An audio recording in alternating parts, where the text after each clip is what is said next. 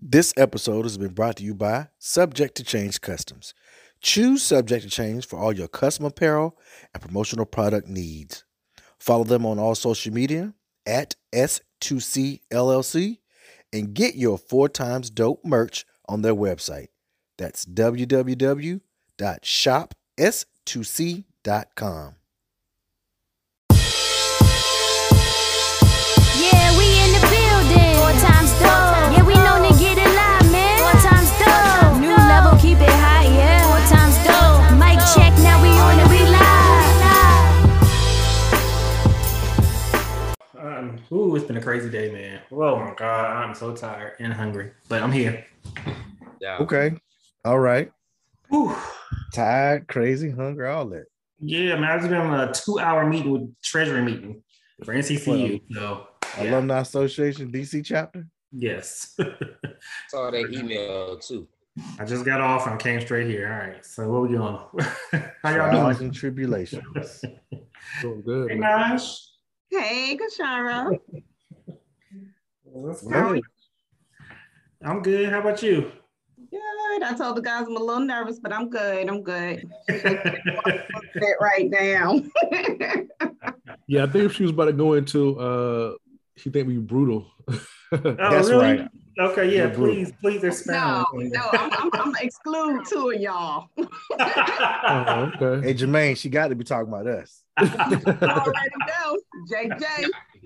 She's comfortable with the blue file over there. I didn't like that's what I was thinking, but I ain't want to say it, JB. I got to say it.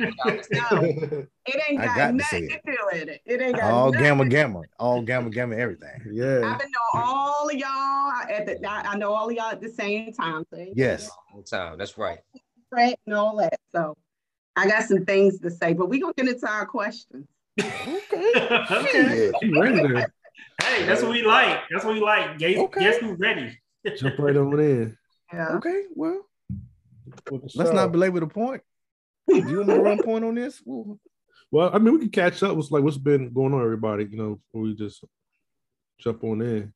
Okay, well, let me start by my daughter is a worker now, and I had all kinds of problems with it, but, kids want to work and see shit and get money, so she is a ice cream server at Goodberry's, and it's tearing our ass apart, boy.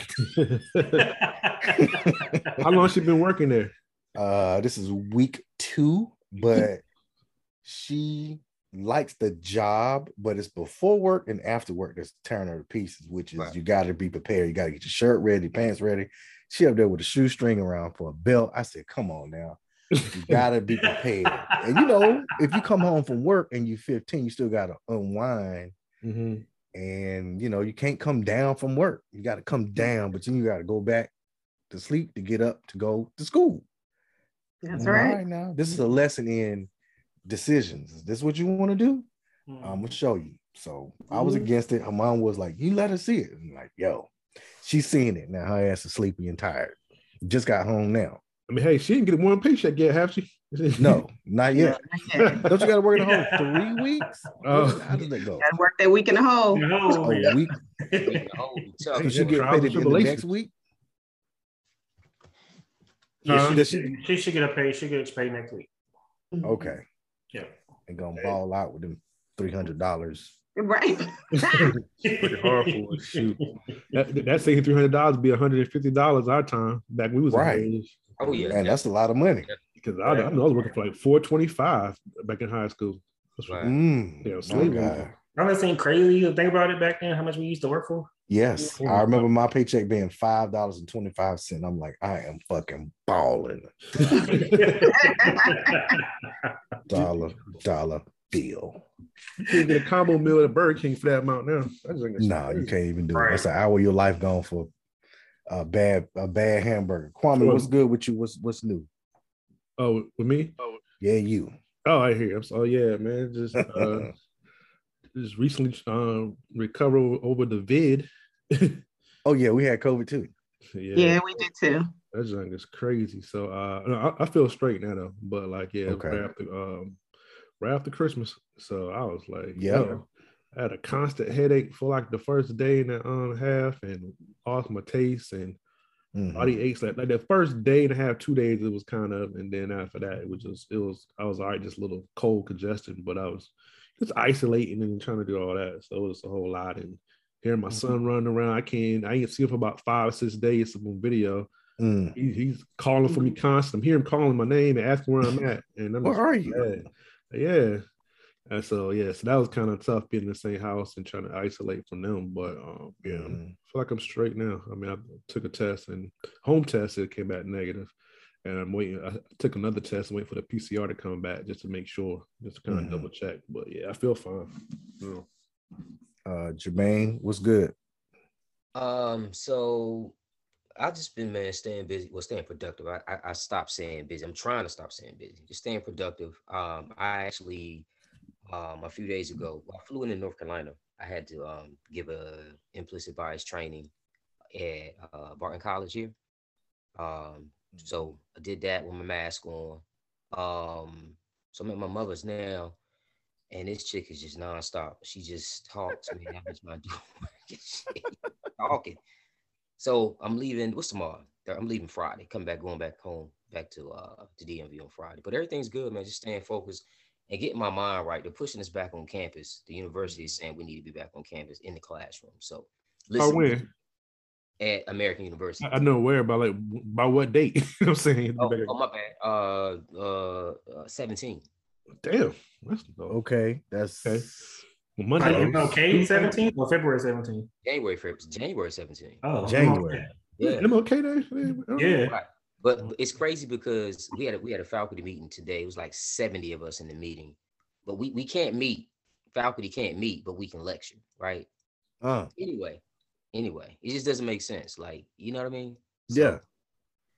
So it's all good. But other than that, I'm just, hey, look, I'm excited about 22, man, and I'm super excited about it, right? So got some stuff coming up and working on.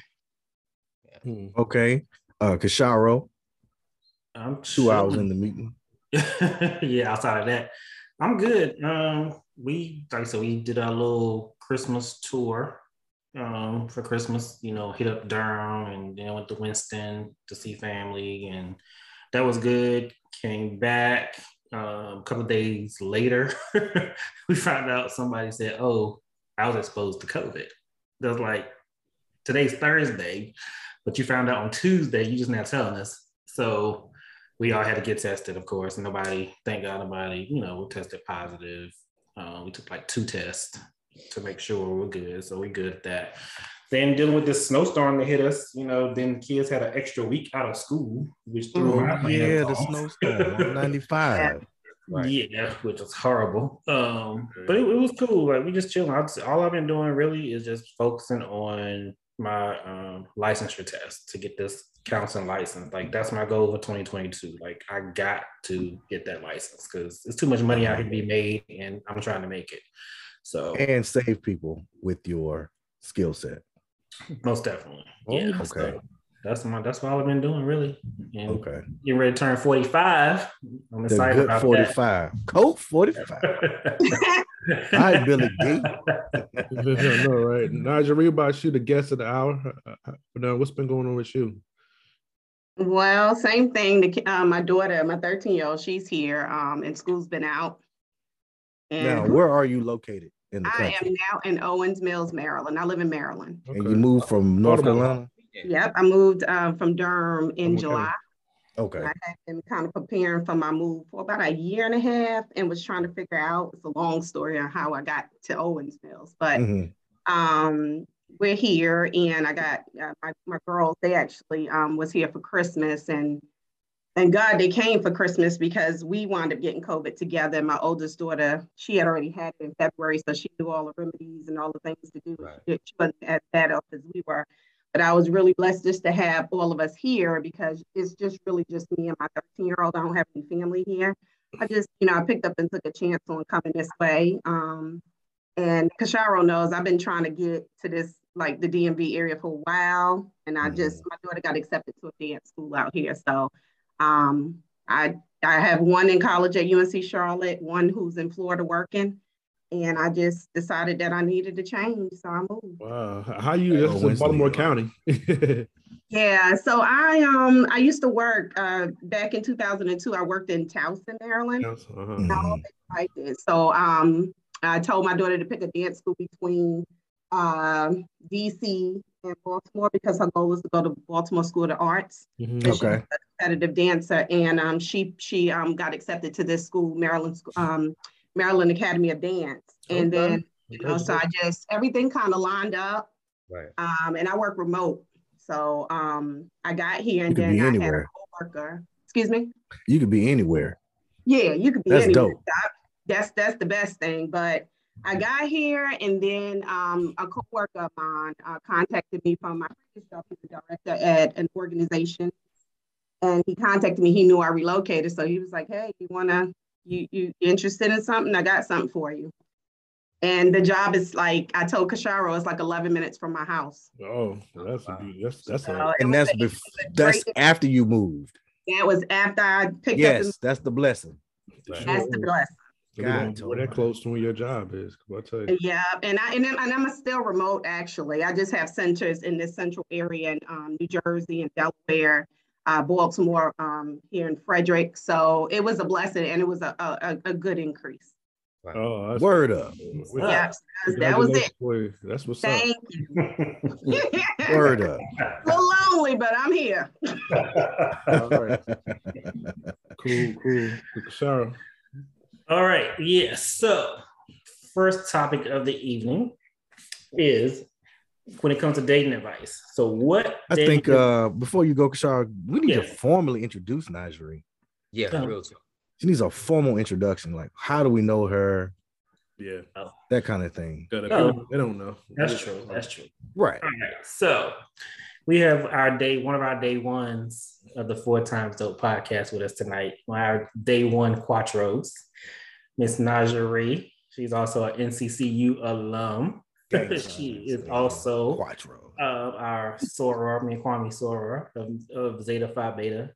Founders Day alert coming up. Blue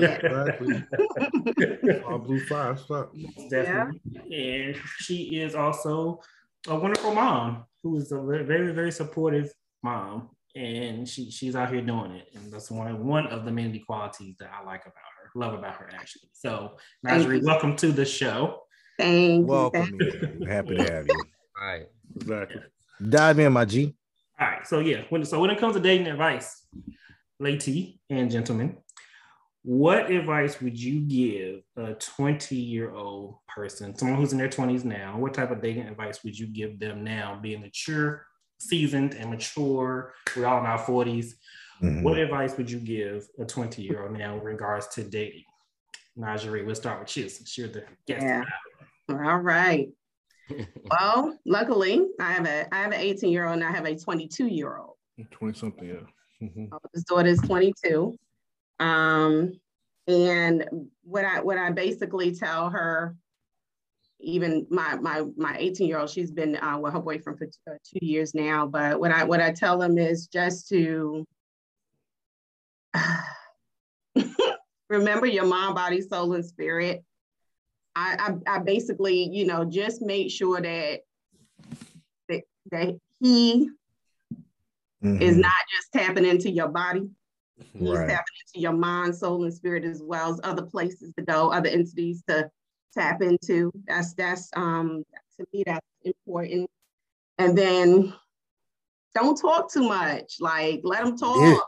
Nick. Don't let him, you know. Let him talk. Don't, you know, remember, just hold some of that shit in. You know what I'm saying? Let him talk. Oh, my God. You know, sit there, you know, and that's something that you don't learn until I think maybe 27, 28, 29. When you get a little older, you know, you kind of got to divulge a little bit more. Life has happened. But to be honest with you, it's like, you got so much more to happen. Don't let anybody define you from where, 20, like, don't let nobody define, like, right there.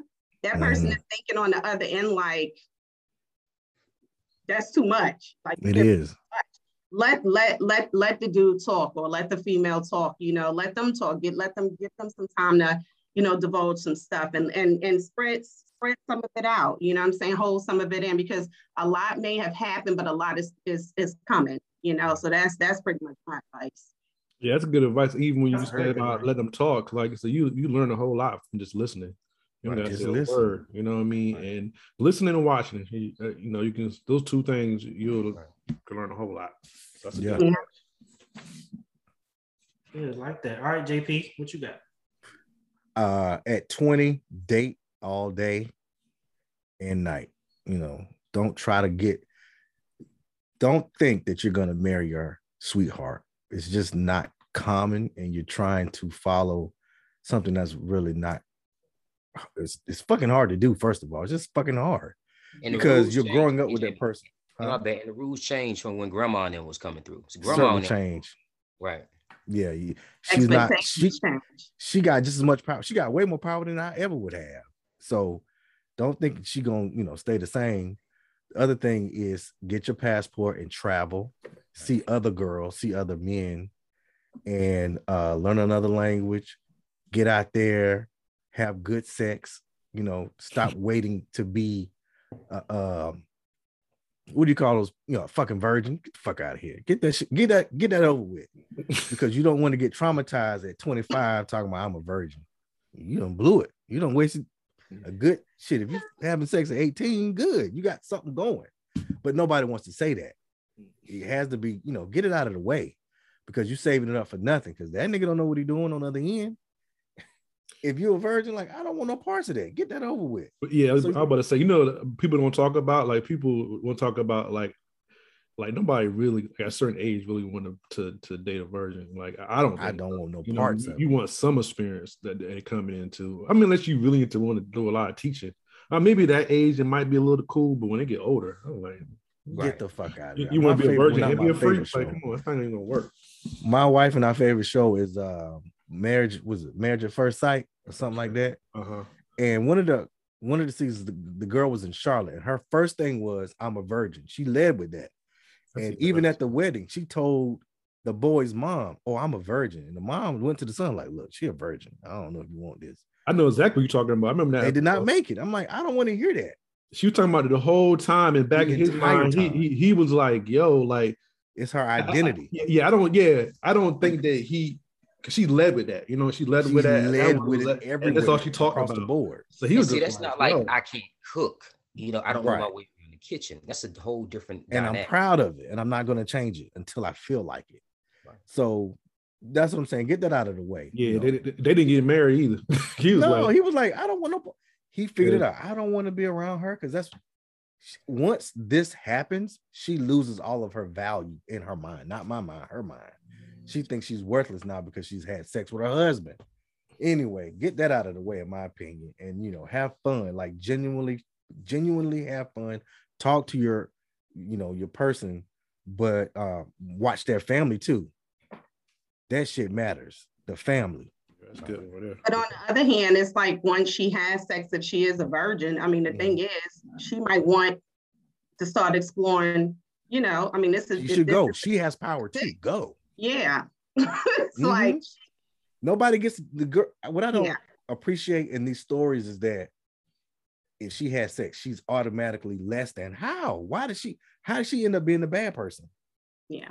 But she Jamie, was there too. I think part of that is just like what girls are taught, right?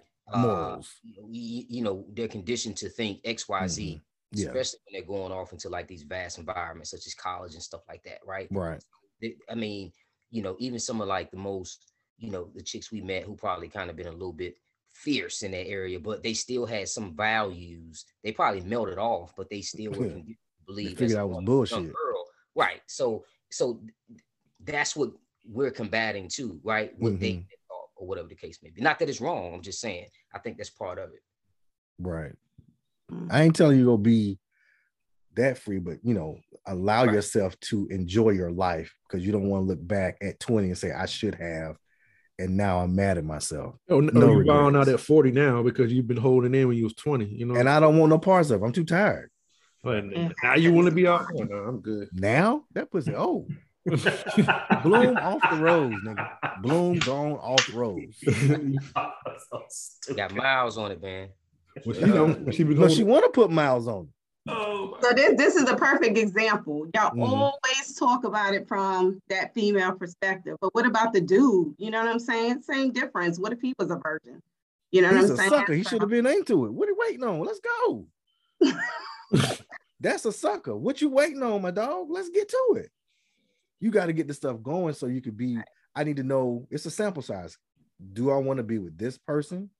You got to have a baseline. If you don't get a baseline till 30, you wasted a bunch of time trying to find the wrong thing. You thinking you want, you know, this one thing, but you want something else because you never tasted the or tested the waters. Yeah. And Jamie, I get what you're saying. You're not saying like you want somebody, male or female, to make a whole bunch of bad decisions, but you also saying you got to live life and you learn through experiences, whether it's a wrong decision or a good decision. So it's like having that happy medium. If you like some person, you being safe and you being responsible, and you decide something you want to do, that's fine. If you don't want to do it, that's fine too. It's real life.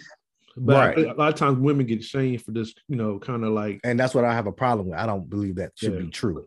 That's the fucked up part about our culture. Now watch this. Now it's a double-edged sword. And here I got to stand 10 toes down for the ladies, because as men, from even from literature to TV to rap music, we already have a distorted perception of what a woman should be doing at 20 and pretty much outside of being a woman, what we perceive them to be, right? You know, and a lot of it has to do with sexuality. So you see what I'm saying? And our hormones are raging around that age. So we're really not helping the situation, honestly, at 20 years old, because we don't see women at 20 as the same way we do at 40. But what I am saying is, and this is, I'm going to talk about this in a second when I start talking, but. You can go ahead. No, go. No, Jamie, finish up. I was done. Oh, you, yeah, because I definitely didn't want to cut your point. No, I was done. Okay. So I guess the question is, what would I tell my 20-year-old self?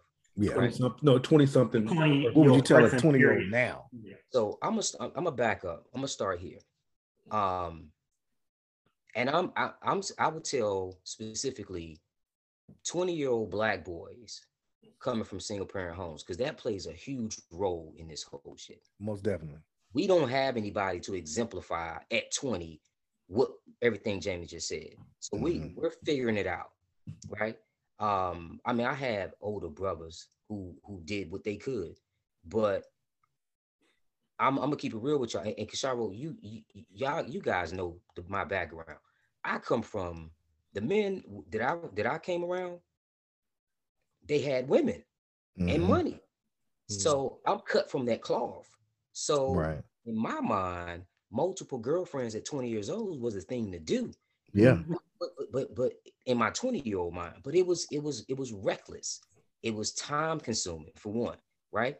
So I would tell a 20-year-old it's okay to become or to mimic. Go out, think outside the box, get outside the box, and break away from your old archaic customs and norms. Because that's part of the learning process, learning that you don't have to carry on that tradition, right?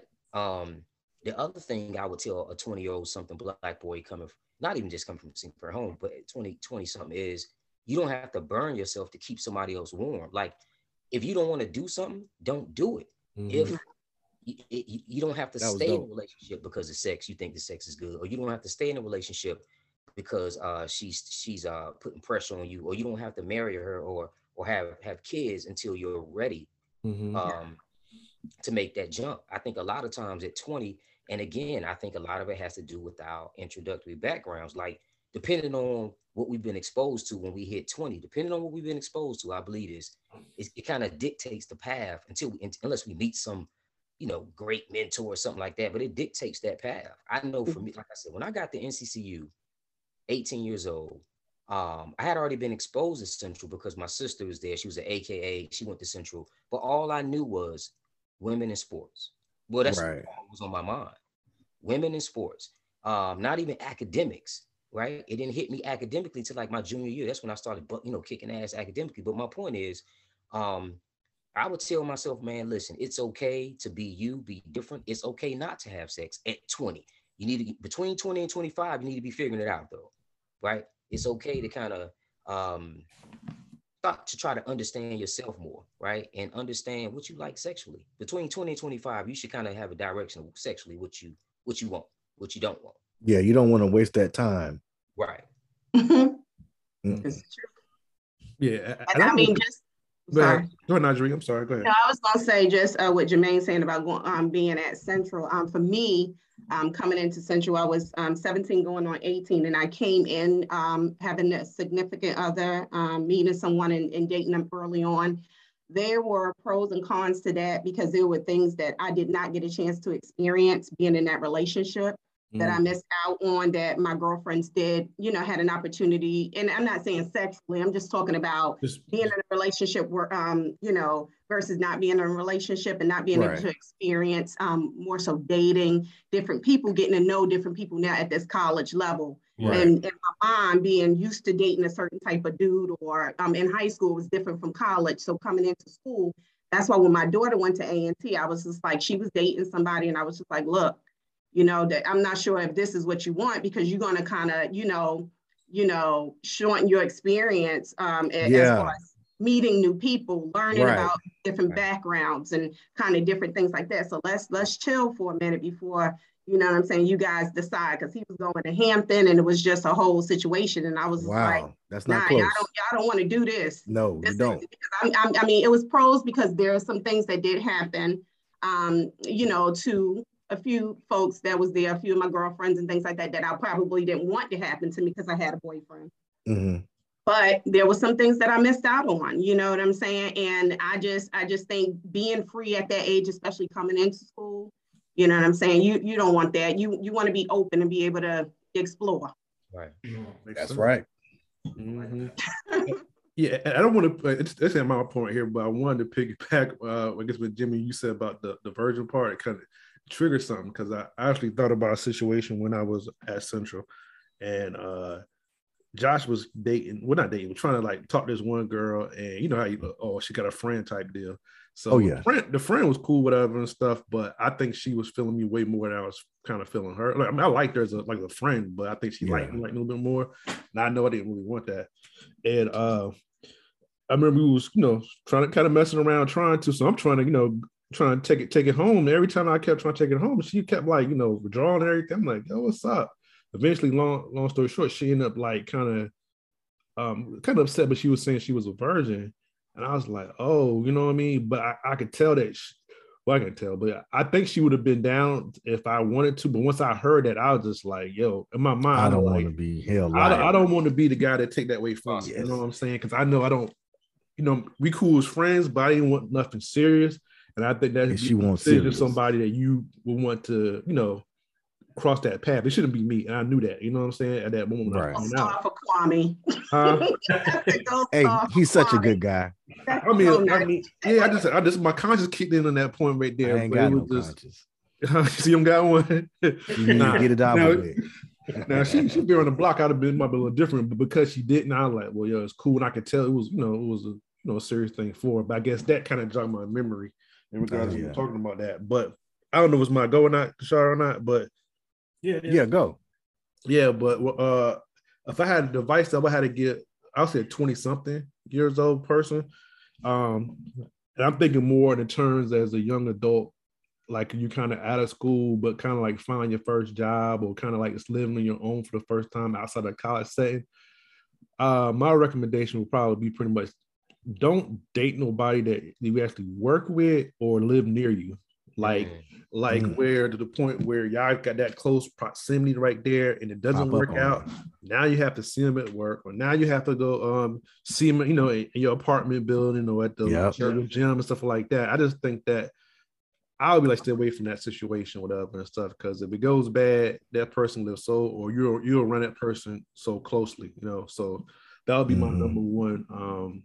You know, I guess advice I would give a 20-something-year-old, whatever. So, I mean, a lot of people look at assets, but sometimes assets ain't always an issue. It can be denied. That's true. Yeah, you know what I mean? So that would be my number one thing. Ain't nothing too deep, but that would be my advice. Kasharo. No, you said number one, like there was two and three. He did. He left out a word. Well, that would be the one I would give. That would be one piece of advice. Keep it separated. Right. for me, like it's funny because everything that each one of y'all said, I could piggyback off of it.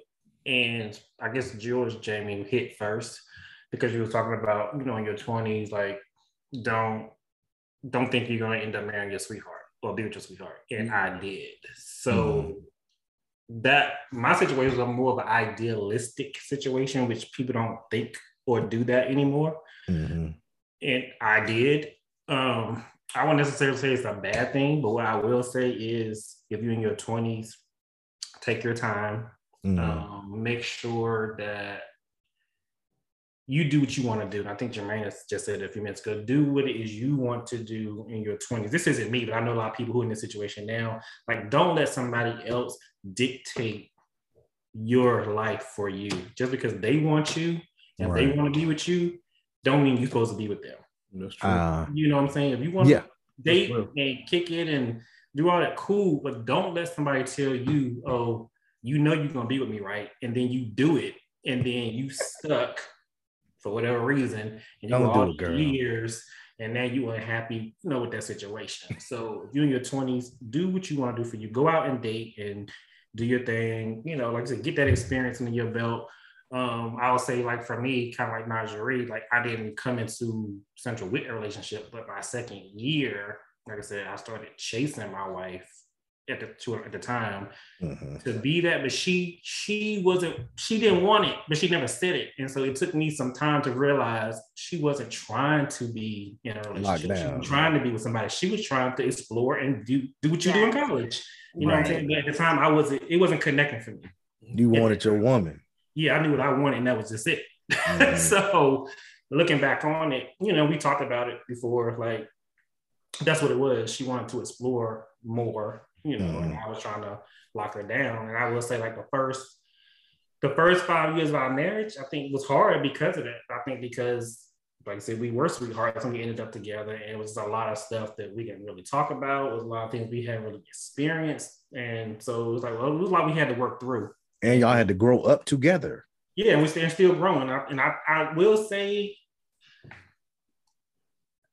I don't know, it could be a pro and a con. I think for us, it has been a pro. I was like, because we've seen each other grow and we've grown, you know, in good ways, you know what I mean, and in good spaces. But, you know, and there have been some bumps along the road, but I think that just comes with growth with anybody. Like, as you grow, because we're continually growing, there are going to be ups and downs. It's just now we're experiencing those ups and downs together. So it's like how we work through, how we navigate through those problems together. And that can be kind of hard, you know, especially early on. So I'll just say, take your time and just enjoy your life. You know what I'm saying?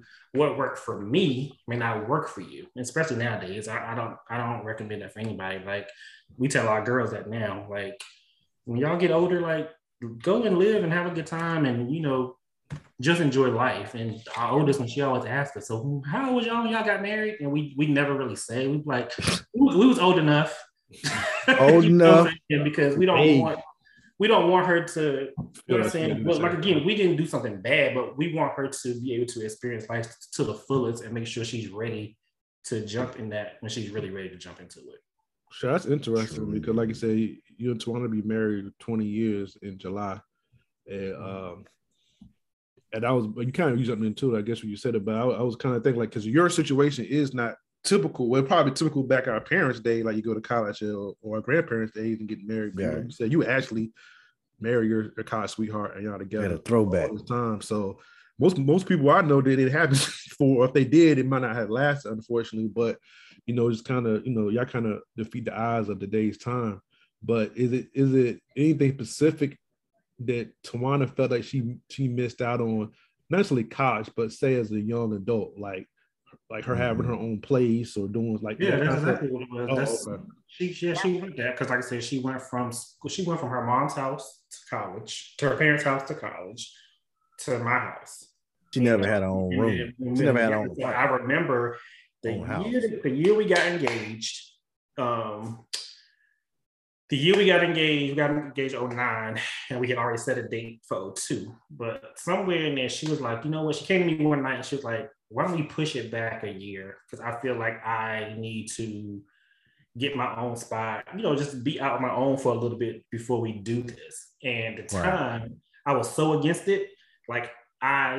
We argued because I was like, I took it as you were rejecting me, but because our communication was not where it should have been, she didn't just say, this is why I want to do this, because I think, well, we do this, this will be good for me and it might be good for us. It wasn't communicated that way. It wasn't communicated. Again, the first 5 years was hard. It came out later on. But so I kind of feel like I pressured her and I should have listened to what she was saying, but I really wasn't hearing her what she was saying. That was one of the things, you know, that she regretted, like she never got a chance to do. And so I see that, you know, now, and I see with other people too, who, like I said, who in similar situations, if they had did certain things in their 20s, they might not be where they're at right now if they had allowed themselves to get that experience. Okay. I just, knock on wood, mine just didn't turn out bad or detrimental, you know? And like I said, it's work. We work through some stuff, you know? And it's a constant job. Yeah, a whole job. Yeah, it's not, you know, it's not necessarily bad to work, but it's not easy. Yeah, it's not bad work. It's like we was able to navigate through some things, and you know, we make it work. People gotta want to make it work too. That's the difference. You know, you gotta be willing to want the same things too, right? So. But yeah, I'm gonna go ahead and segue to the other thing I wanted to ask everyone. Being that that we all been part of like organizations or like I said activities at school or whatever the case may be, I guess specifically I wanted to ask, like, for example, me, Kashara, Sigma's, Najeri is a Zeta, Jamie is an Omega, Jermaine's a Mason, but I want to know, like, what was like your experience or your thoughts before joining whatever organization that you were a part of? Like, what was your thoughts before you actually was a part of that organization? Like, what do you thought you was coming into? What were some of your experiences going through whatever process that you feel comfortable sharing? And then in looking back and reflecting on it, what was your overall experience of that time period, or even now, you know, it could be now. So some of this is for life. So, you know, it depends. So I'm gonna start with Najeri because she's the guest. Okay, so like, I mean, for me, you know, I'm originally from Brooklyn, New York. You know, moved here. Flatbush. No, Brownsville. I don't know the difference. All over, really. Sean Price. I say again. Sean Price is from Brownsville. The rapper, Sean Price from Brownsville. Oh, Sean Price. Yeah, I know Sean. I follow him. Right. But yeah. So, and I lived in different places before school and everything. And the way I really experienced sororities and fraternities was like my junior, senior year being at Hillside when we moved here, and it was only step shows, you know, a couple of AKAs and Deltas at school, really didn't know. To be honest, though, the way I kind of got in tune with fraternities and sororities was more so through the person that I was dating at the time. I mean, he was a Sigma, and I was around the brothers. I knew about the brotherhood before I knew about the sisterhood. So I was already a community person anyway, being and reached the TFBLA, a lot of different community things in high school. So that was already in me. You know, I did a couple of things with SGA when I first came to school. So being around the bros and then knowing a lot of the old heads and being around the person that I was with at the time, I got to know the sisters, you know what I'm saying? So I got to know a lot of Zetas. And it was never any pressure. It was, you know, my big sister Charlene, Kathy Black, Kima, you know, a lot of those ladies who, Erica Dixon, who I was just like in spaces with, you know? So, you know, when it came time to make that decision or decide, you know, I don't even have too much experience with sororities and things like that. I thought community, sisterhood. I have 4 sisters. I got a sister that went to Central, she's a Delta. And it was just best suited for me. Just that circle, it just felt like me. And one thing, you know, being at Central and starting to understand sororities and, you know, the residential folks that work there and like, I think our person that kind of ran the dorm was She was a Delta, and then when I went to Latham, it was an AKA, and I just saw a lot of folks who came into sororities and they looked at it as the sorority made them. And for me, I already was a person myself. You know what I'm saying? I already had established who Najeri was. Zeta didn't make me, you know what I'm saying? And we get a lot of that in school and colleges, you know what I'm saying? Make sure you know who you are before you join the sorority and just change the whole game up.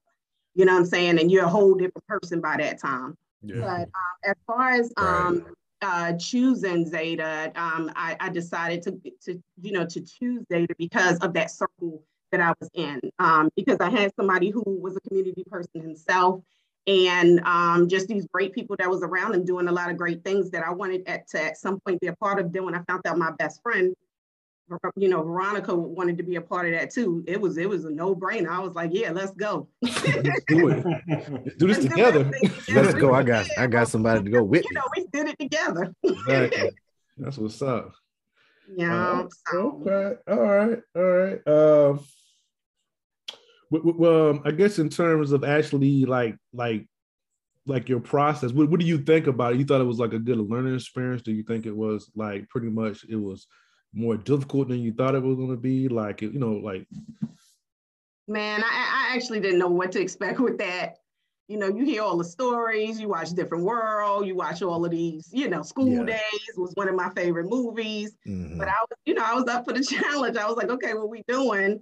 You know, and it was, you know, me and my line sisters. And, you know, the thing about the experience is that each one of my line sisters, with the exception of one, is in my life as well as my children's life in some capacity. Yeah, and that didn't happen from day one to now. That was ordained because it took 10, 15 years for them to kind of route back and us to be in contact and them see what my girls are doing or support me in a certain way or me support them. And then for us to come full circle, with the exception of Veronica. But all my line sisters, they're all aunts, like Auntie Tawana, you know what I'm saying? Auntie V, Auntie Jamila, everybody is a part of our life in some capacity. Yeah. You know what I'm saying? So as far as the experience is concerned, no, I didn't expect what happened. I really didn't, but I'm happy that we went through it. And, right. And the better thing was having those big sisters, Charlene and Erica and Kima and all of those folks there to help us along. So that was a good thing, because I didn't know that kind of that was the bridge there until I got into the process. So building relationships with them and meeting other sorors during the process and things like that, and building those relationships even down, you know, even our older sorors, Lori Smallwood and some of our older sorors, just building relationships with them. One, Priscilla Ramser, she's like my mentor. She's been my mentor for about maybe 8 to 10 years now. We worked in the same environment at Duke. So just, you know, touching base with people in those spaces. So that's what's been the best thing. All right, that's what's up. Jermaine, we'll kick it to you though, like I said, because you're different. I don't know if you want to get into Mason or you want to talk about even your experience with football. Like, I don't know which route you want to go, but so both, because he dang sure had the bald head. Yeah. So I'm gonna say this. I'm gonna preface what I'm gonna say with this word here, identity, right? Mm-hmm. When I came out of high school, I signed a scholarship with this. I don't know if you guys are familiar with this school called Lenoir. Mm-hmm. Mm-hmm. I signed with Lenoir and never went, and ended up just going to Central. Okay. When I left high school, I wasn't like that traditional college student. I told you guys the environment I came from, I probably was something else first and then a college student second in terms of mindset. Mm-hmm. So I'm saying this to say, Najeri touched on it. And I feel this way. At 18, I have already established my identity. I didn't need a group. I didn't need to be around the most popular people on campus at NCCU. I had a head start because by my sister finishing at Central before I got there, all of her friends were already kind of schooling me on the game. That was my experience too. Right, same experience. So I had me coming from the environment I came from. Probably I had more experience in certain areas, probably weren't good areas than other folks, but it helped me on the other side of academics. But my point is this: let's just start with football first. All right, so I learned a bunch of things, a lot of disciplines through playing sports, right? But, you know, the goal was to go to the league, buy my mama a house and ride and off in the sunset. Never happened, right? But anyway, but I learned so much about identity. I learned so much about principles, right? Mm-hmm. I learned so much about, instead of throwing your clothes on the floor, put them in the hamper or hang your stuff up. Like I was disciplined through football. Mm-hmm. As far as pledging, and this is just my perception, since I had already established my own identity, and in high school, athlete, played three sports, point guard, ran track, 4x1, 100, played football, was known in high school, senior year with my homies. When I got to Central, I felt like being some of the folks I had been around, I felt like, and this is not everybody, this is not a blanket statement, but I felt like a lot of guys, they probably weren't popular in high school and they were looking for something to validate them, right? Mm-hmm.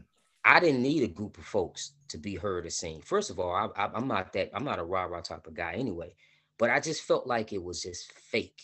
I honestly mm-hmm. felt like my first 2 years, I just felt like it was just people were, it was about letters and colors.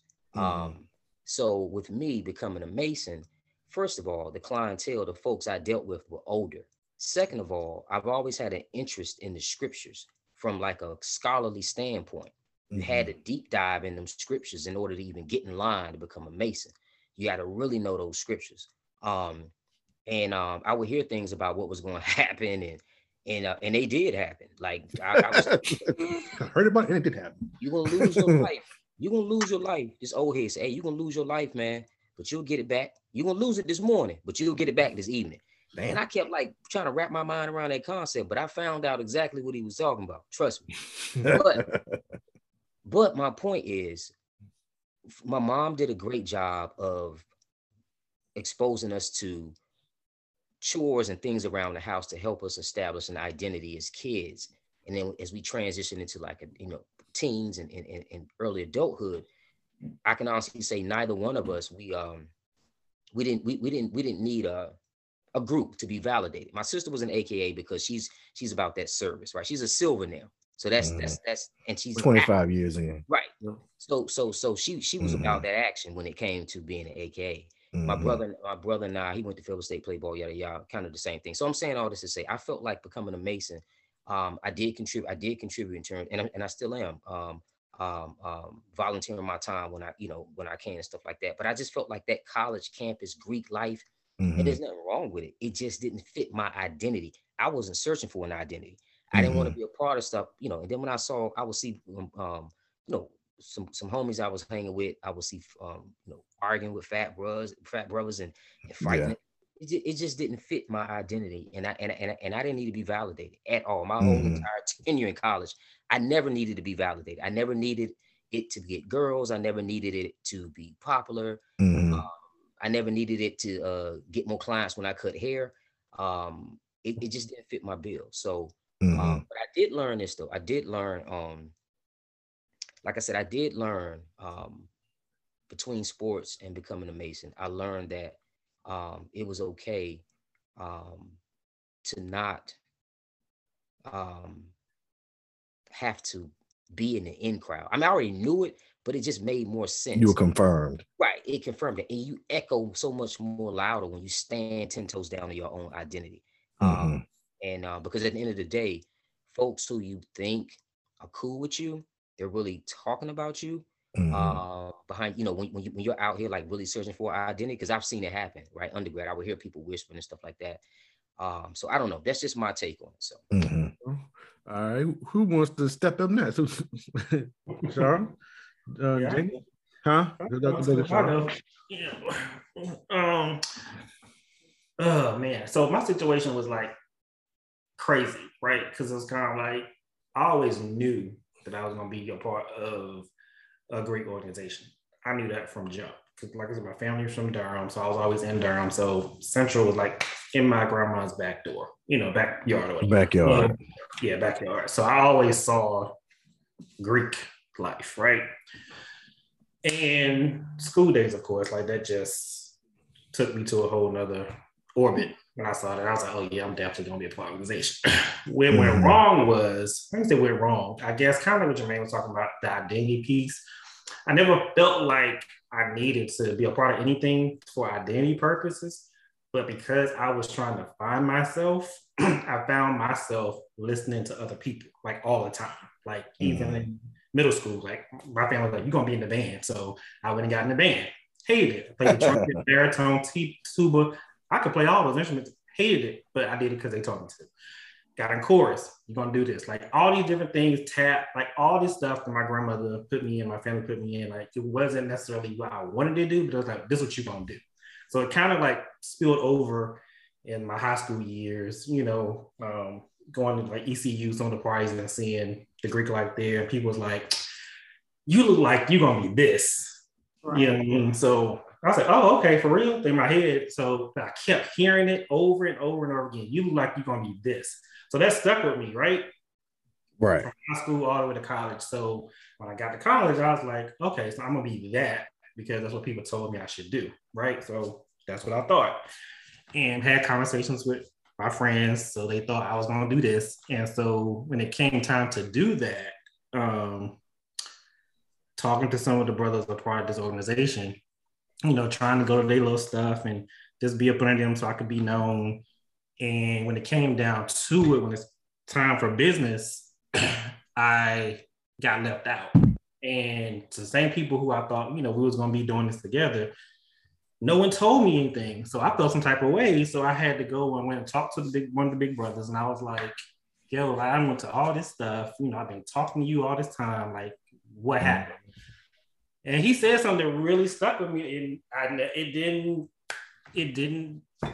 never dawned on me. He was like, but you don't know anything. Like, you don't know any information. You don't really know anything about us. Like, you did not do, basically, I didn't do my due diligence to be part of something that I wanted to be a part of so bad because everybody kept telling me that's what I was supposed to do, but I never really, why do I really want to do this? You know what I'm saying? So that kind of messed me up a little bit. And so I remember Jamie specifically, like, I think we had a lot of conversations about Greek life and the organizations that we want to pledge and or be a part of. But at the time when that happened, you were already doing what you were trying to do. Yeah. And you was really consumed what you was doing. So I really felt like I didn't want to put that on you, so we didn't really never had a conversation. I never really talked to you about how I felt about it, what I was going through, because I knew you was going through what you was going through, so we never really got a chance to talk about it. So I kind of just like, I just dealt with it myself. But during that time I was dealing with it, I started being around some other brothers, like my roommate, you know, who was a part of the organization, Phi Beta Sigma. I was hanging around him and all his friends, his brothers, you know, all that. So it's like, again, like Najeri said, the proximity of that situation, it kind of like influences you a little bit.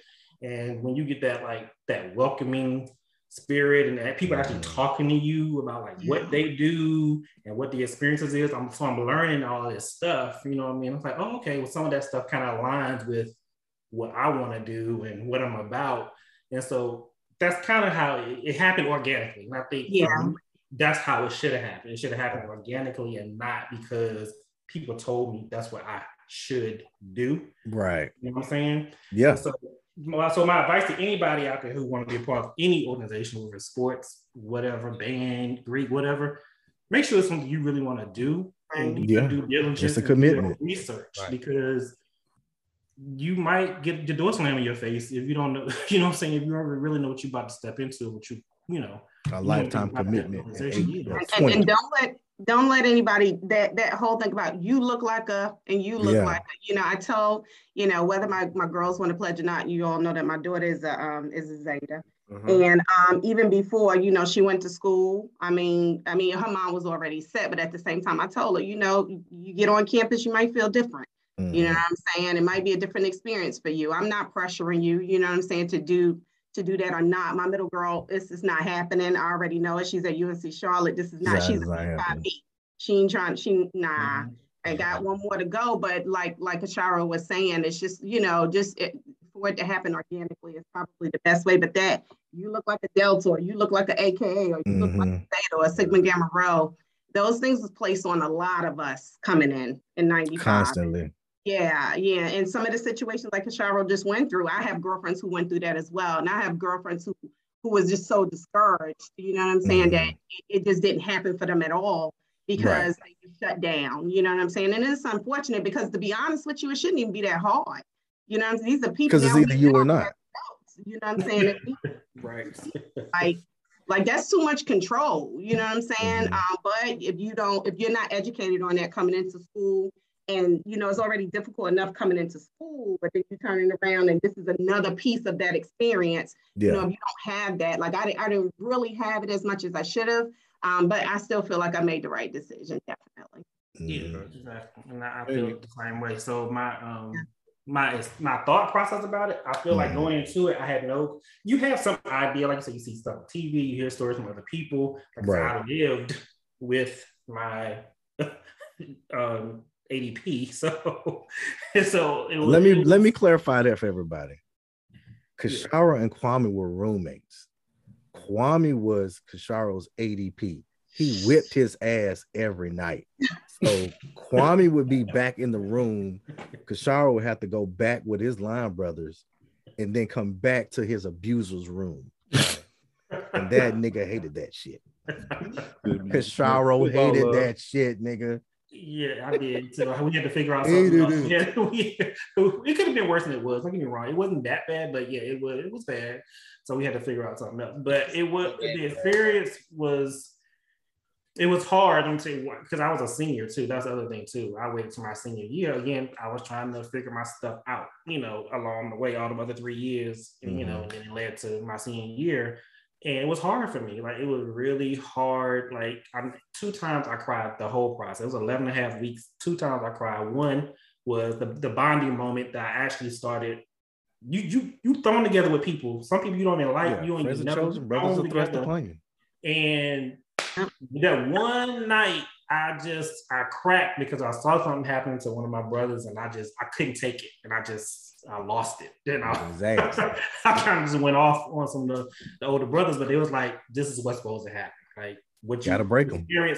That's what happened. And then the other time, because I was a senior, so I was trying to make sure I was gonna graduate on time. It was really, really hard process, but because the people I did it with, they made it work. It worked for me. Like, you thrown together with people you're supposed to be thrown together with. Yes, I absolutely believe it. It is. I don't know if it's divine intervention, but the people that you go through these experiences with, it's meant to happen the way it's supposed to happen. And I don't think if it was not for those three, I would not be a Sigma to this day. So they made it work for me, and it was good. Could I do it again? Never. But, never.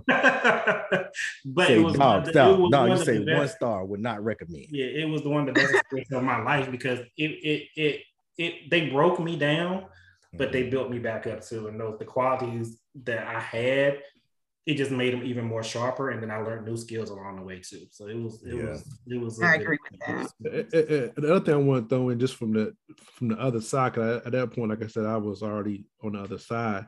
And you bringing in somebody that you're close with, and you know, you can't show no favoritism. Actually, it probably was harder on worse because I didn't want it to be like, okay, well, that's your homie, that's your woman like that. So he got treated, you know what I'm saying, just like everybody. He got treated worse, pretty much, because it's like you don't want nobody saying you got it because somebody looking out for you. So yeah, I made sure that, you know what I'm saying, I was on his neck, whatever, about certain stuff, whatever. I mean, I didn't really mess with him too much in the room too much because I was just like. That's where you got to turn it off. Yeah, that's the only time I turn it off. But outside that room, you know what I'm saying? And you know, a couple of times we at the mall or something, like, yo, I need to go holler that girl right there, get her number. And he like, you for real? I'm like, yeah, I'm dead serious. Yes, nigga, you online. Yeah, you know what I'm saying? Because you doing all the whole time. So, I mean, but I would do it to any of the guys. Anybody else. Too, so I can't not do to you because, you know, so it was just kind of one of those things like that. But I do give y'all props. I did. Like you said, y'all, you know, came together, you know, you seen somebody, like you said, start from a certain point and they growing and they being sharp and everything else, actually being a part of that. From that standpoint, you know, it's definitely, you know, It's almost like a teaching moment. You know, you bring somebody in, so it's kind of like a reflection of what you're bringing in. So it's kind of, you know, you see it done right, then you kind of go, all right. You know, and I've seen it done wrong too, though. So yeah. it just depends on how it goes. But yeah, Jamie, I'm going to let you go, and mine's probably not that long, but good. Okay. So in my particular case, I wanted all of the college experience, all of it. So I was into like these sophomore comedy movies about college, you know, Animal House and all of these other movies, Revenge of the Nerds. I wanted the college experience. Mm-hmm. So the movie that really turned me was School Days. Like, oh shit, Black people doing this shit too? So I felt a certain way, right? And then I got into high school and I saw a couple step shows on Showtime at the Apollo. And there's some guys in purple. I'm like, that shit looks amazing. I don't know who they are. And they got the squiggly lines on it. Okay. So then my scoutmaster, Mr. Staten, had a paddle up in his house that had the squiggly line on it, like the people on Apollo, that felt like the people on School Days. Mm-hmm. So his wife had a paddle. It was pink and green. It said AKA. I'm like, I'm putting it together. Mm-hmm. So then we go to a Fayetteville State parade. We're in the band at high school, at Red Springs High School. I played the cymbals on the weekend just so I could be with everybody else. And there's this guy who is in that fucking shirt again that says Omega Psi Phi, but he is talking to this cop. Come on, Mr. Johnson, let me in. Come on, man, let me in. The cop looked around and said, all right, man, come on. It's something about that also basically it's alignment and feeling. It's like, whatever the fuck he's doing, I want a part of that. So I want to go in. So let's segue now. I'm at Central. I've made my mind up. I want to be a Q. I knew that in high school. I get to Central, and y'all know if you go to Central, you pledge everything. Every group, your dorm, everything. So my first week, I was in the band because I wanted to be with everybody else. Like, I wanted to go like I was in high school, go on all the trips and do stuff. Come to find out, I had to pledge the fucking drum line. And nobody told me. Nobody said, hey, look, you have to do this. They just told me to go over there. And it didn't click. So I quit. I'm like, nigga, I don't want to be here practicing every day. And y'all talking to me like I'm a sucker. It ain't but 30 people in this band. What is going on? I had no clue that I was online.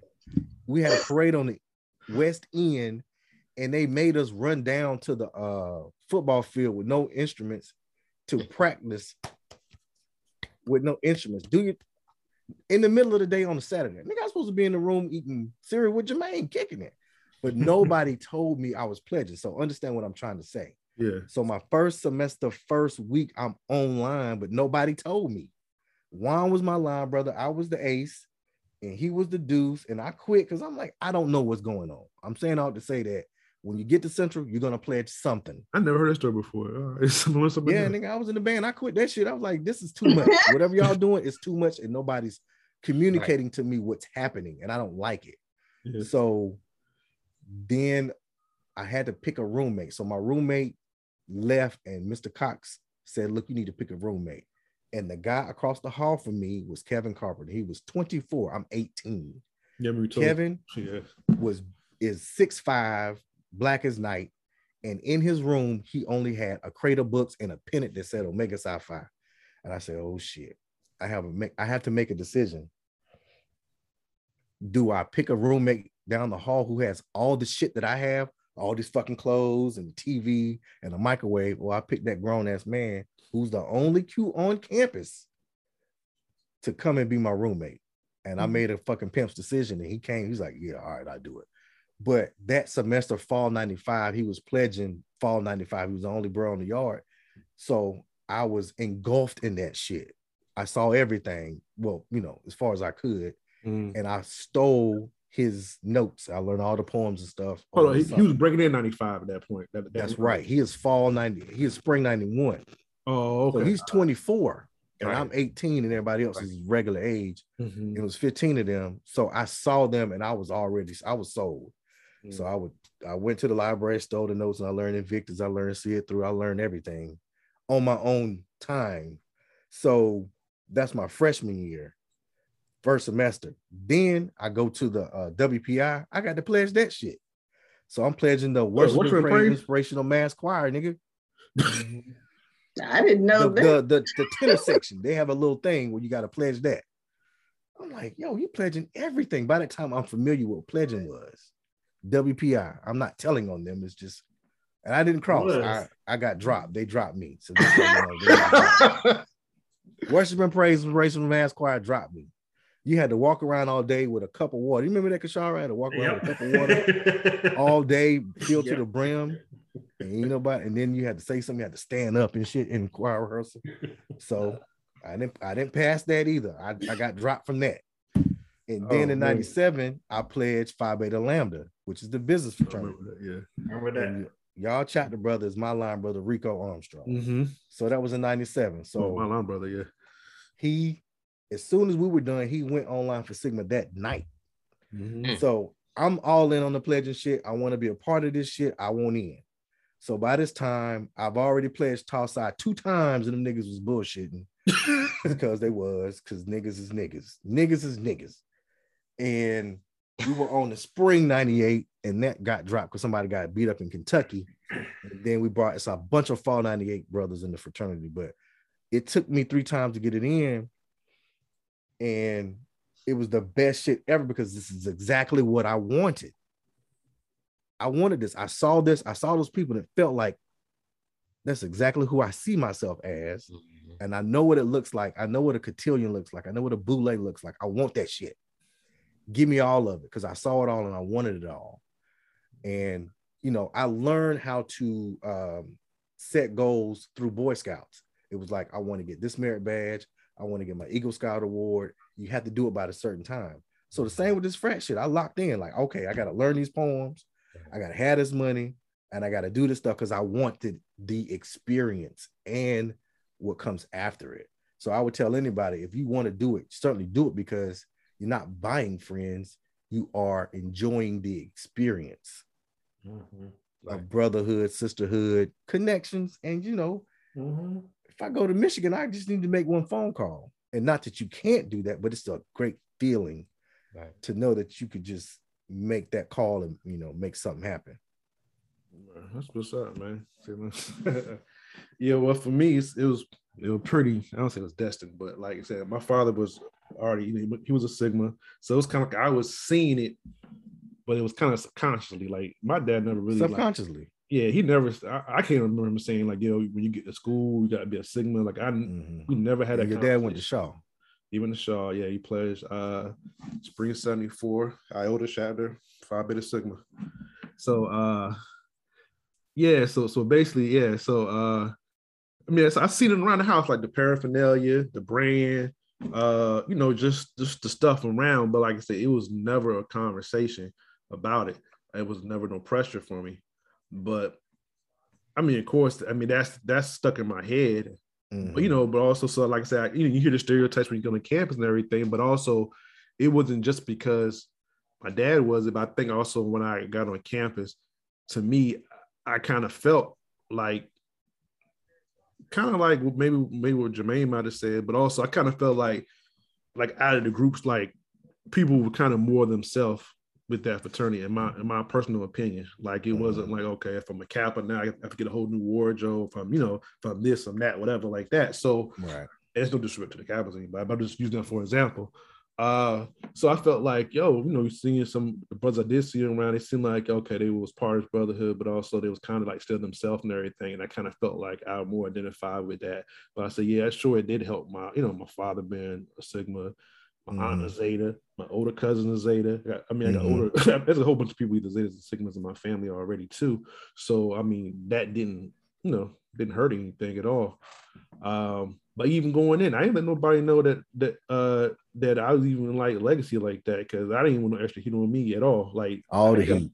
I kept that quiet until after I crossed. I mean, my line brothers knew, but like outside, you know, the ones bringing me in, they didn't know that until afterwards. So, your daddy didn't show up to the set? Nah, he didn't come. He saw Kashara no more line. I mean, he showed up around. I'll be damned. Well, we brought them to him and my aunt. You know what I'm saying? Oh, that's what's up. They both were, my dad was more chill. He wouldn't know. My aunt was kind of interrogating him a little bit, but yeah, I mean, but it was but it was like I said, it was a great experience, whatever. So I say it was a great experience because, like I said, it was an experience. Like I said, I would say that, and like you said, and you're around people you think you would never know, and everybody comes from different backgrounds, and it just kind of like bringing it all together.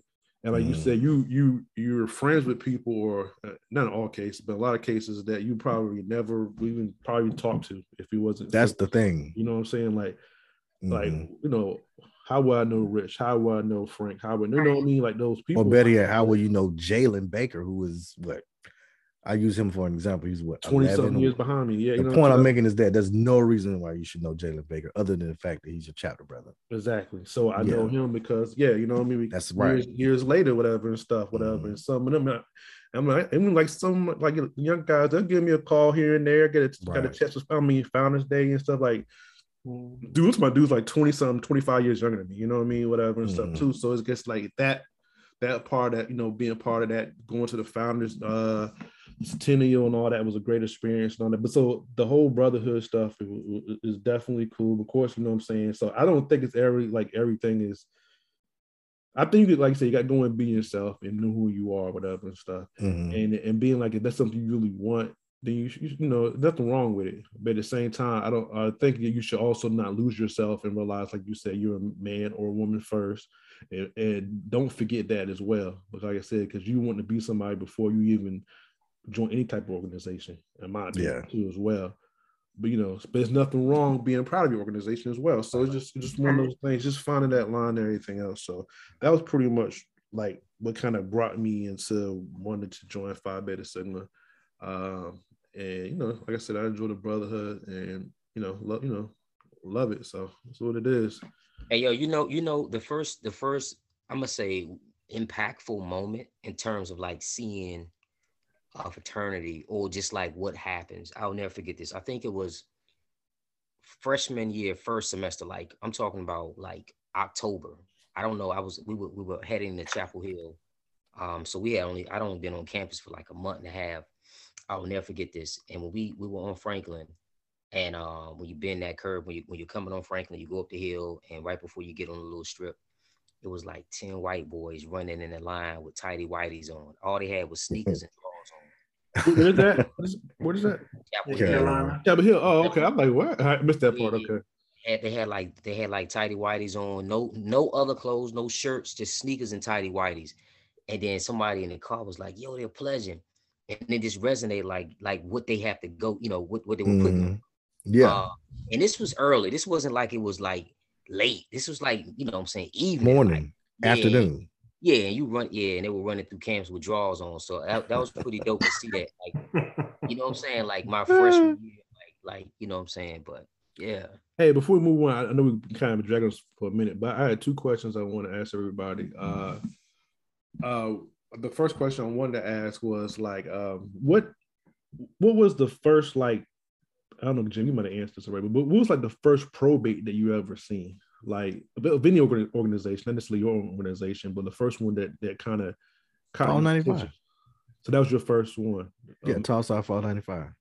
Okay. What about you, Najeri? Anything stand out in mind like before you actually did it? Mine. Yours? Okay. All right. Yeah, I mean, like I said, I didn't, you know, I just didn't, I wasn't in tune with it all. Until after I got to Central, and I don't think we had too many folks on campus. You know, it was my sophomore year, so prior to that, I didn't. You know what? Nope. Alpha Lambda day went over. I'm sorry, my sister's best friend. She was number 70, Vicky. I was in out spring there. 95. But, yeah, spring. Yeah. She, so you were still in high school. Yeah. No.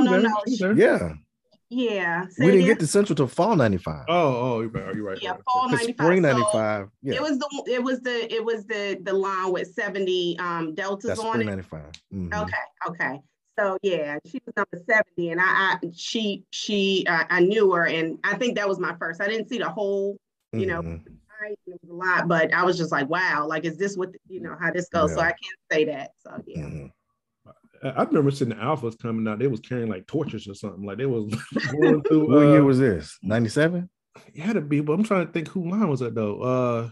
I don't know if it was like Kasim in them line, but nah, but he came in when I came in, so I'm not sure. But I remember like there was like somebody had like some torches walking between the between like Rush and the administration building or something. I don't know. It was crazy. I don't remember much about Gamma Beta, to be honest with you. Yeah. So man, but yeah, I can't even read the other question, but we can go ahead. Well, I have a question real quick for Jermaine. Jermaine, I might have missed it when you said it. Like, what was your influence to masonry? I knew what the football was, but what was your influence to masonry? So I have a couple family members. Well, a bunch of family members who are masons. And I was just. And a lot of my family who were Masons in the South, it was more so this big secret. Like, it was like top secret, like NASA codes and bomb codes type shit, right? But as I started, some would kind of reveal to me that was more so, it was about obviously community service, and it was about a bunch of signs and tokens. And obviously that meant something, but it was more so coming to terms with the scriptures, like doing a deep dive, right? And you have to know exactly what's going on between those pages. And I think that was like what was intriguing for me, you know what I'm saying? And I told you guys, like, I read the Quran and the Bible, right? Mm-hmm. So, but as you get older, I'm more interested in it, and the community service part, but it's more so about the scriptures. And then it felt comfortable. It felt like, okay, these are older guys, and it wasn't that on-campus Greek type feel. It was more so let's solidify the professionals, and you would hear things like, yeah, this will put you in certain spaces, right, that you wouldn't typically be able to get into. Mm. So, but it was just intriguing, and everything about it was like very intriguing. And I, like I said, I didn't want to. I felt like pledging at 19, 20 years old, I just felt like I was in a different space. I really wasn't in that college space. I wasn't in that fraternity space. I just was somewhere else. You know what I'm saying? I just my identity just clashed with the concept of having to be somewhere on time. That's why I never joined a motorcycle group. I don't want to have to be there. I want to do my own thing. That's fucking genius, actually, y'all. That makes perfect sense. Right. I get that when I get there. Got your bikes. Right. One helmet. I don't want to ride nobody. One helmet. Mm-hmm. That's just you guys. That's just what I did. So I just felt like if I'm gonna be held accountable, I want to at least be held accountable standing on something that I feel comfortable with. You know what I'm saying? And again, there's nothing wrong with pledging on campus if that fits your bill. But yeah. I was that. It wasn't cookie cutter effect for me. It just didn't fit me. Well, but that's what I learned from one of the things that's sticking on my mind, time value. Like I'm always on time, always early for most point in time. Right. That's why you know that about me. Every time I go, so I'm already, you know what I'm saying? Well, all y'all know that about me, really. So right. So it's just like, yes, I happen to know you too. I know that came from that, you know what I mean? I know that came from that. Like, there's no doubt in my mind, because I was before, but I pay attention to it because I know consequences came behind it at that time it did. So like, it was just one of those things. But and I think so too. I've never been like a frontliner. Like I don't need a lot. I don't want a lot of attention. Anything I do, I just you know, that's why my social media diet is super small, right? I've been doing better professionally, like on LinkedIn, but I'm just not that I don't need the spotlight. I don't need to be the shiniest light bulb in the room. You know what I mean? Like it's a lot that comes with it, but and you can still be a grounded person, obviously, and be in a fraternity. But yeah, a lot of people like that. It just, you know. I mean, because I don't feel like I'm like that. I don't feel like I'm, you know, out there like that and everything. Yeah. And, you know, like no. Personally, I don't feel that way. But no, and it's not. I'm just saying, for me, it's not everybody. I'm just saying, you still I get balance both. But my first probate was my sister's in '93. I didn't know what was going on. I think I was a freshman sophomore in high school, and we went up. My sister. Oh, okay, that's what's up. Hey, so hey, Jermaine, you want to get a dose of darkness? Oh yeah, my bad. Yeah, okay. So look, we got drum roll or so. What we doing? Just regular? Dougie, fetch that shit. And look, everybody tied too. I'm looking at everybody tied too. All right, so this week's dose of dopeness actually goes to my brother, Tim Jones. He's doing some great stuff. Tim, through his nonprofit foundation, which is Helping Others, he has written an ebook on stocks. It's a basic 101 building wealth in the stock market book. That's the title, actually. Building Wealth in the Stock Market for Beginners. It's available as an audio book on all platforms. He also does these classes, 101 Bitcoin Breakthrough for Beginners, 101 Basic Stock Options for Beginners. He does stock and Bitcoin mentorship programs as well.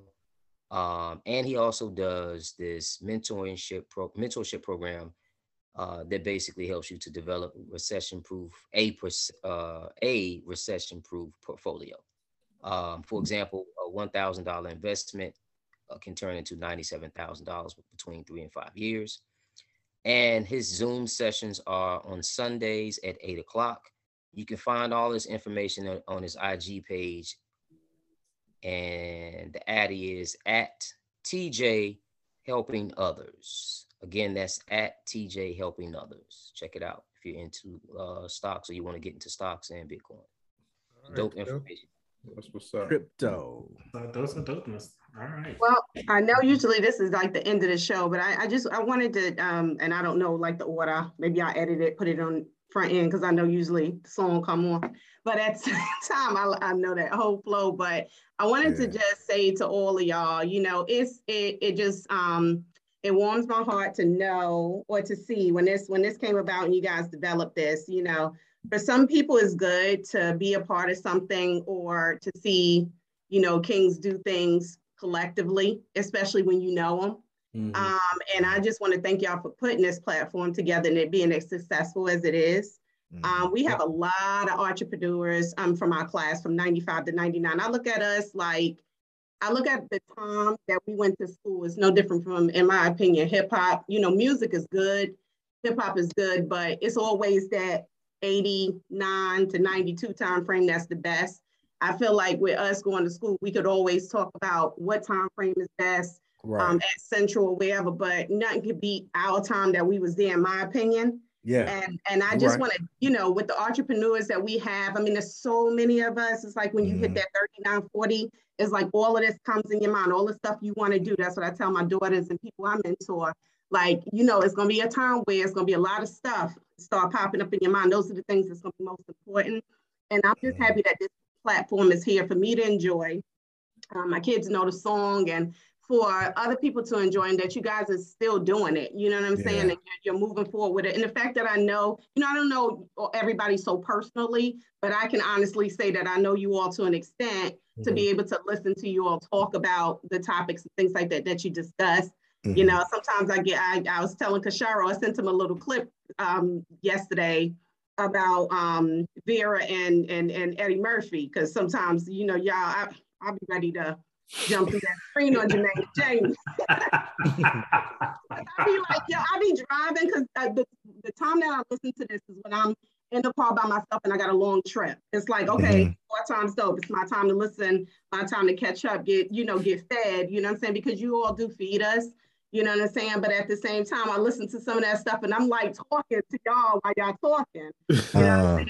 And it's just dope to know that this platform is lasting, it's gonna last, and y'all are so real. You know what I'm saying? You are all your own people. You know what I'm saying? I might get mad at Jamie and Jermaine at times, but then I pull from it and I say, you know what?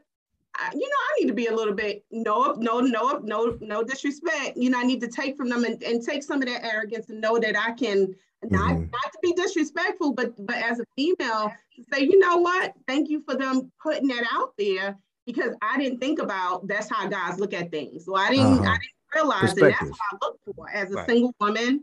You know, I've had my bouts with life and things like that, but it's good to have this platform to see what real guys and y'all are real guys think.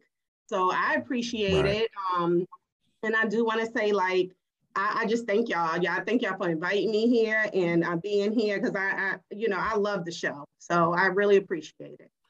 Yeah, thank you. We word up. You know, appreciate it. Yeah.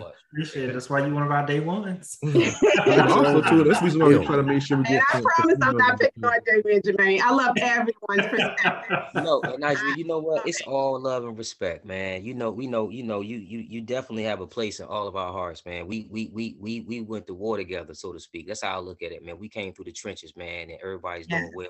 And we live to tell the story. So shit, you look, it's all love and respect. So, you know. Yeah, it's definitely respect on my end with everything everybody is doing personally, and I follow it and I put it out there. So I mean, I love you guys and God bless. Love you back. Thank you. That was a great way to end the show. Right. Great way. On a good note. So we want to thank you again, Najeri, for being a part of the show. Thank you for that feedback. You know, continue supporting us, spread the word, get us out there. We want to thank all our, you know, listeners, our Quattros, new and old. We thank you for supporting us and continue to support us. If you want to find us, you can catch us on IG, Twitter, and Facebook at 4 Times Dope Podcast. You can also DM us. You can also hit us up on email at 4timesdopepodcast@gmail.com. And please don't forget, we are accepting sponsors to sponsor an episode of our show. We've had some great ones. If you haven't caught them, you know, go to the very beginning of our shows. You can catch the sponsors we had. And if you would like to do that, you know, you can hit us up at 4timesdopepodcast@gmail.com, or you can DM us as well. Also, we got the great 4 Times Dope Podcast merchandise. If you ain't got it, you're missing out. You need to get it. You can get it at www.shopS2C.com. And that's a wrap.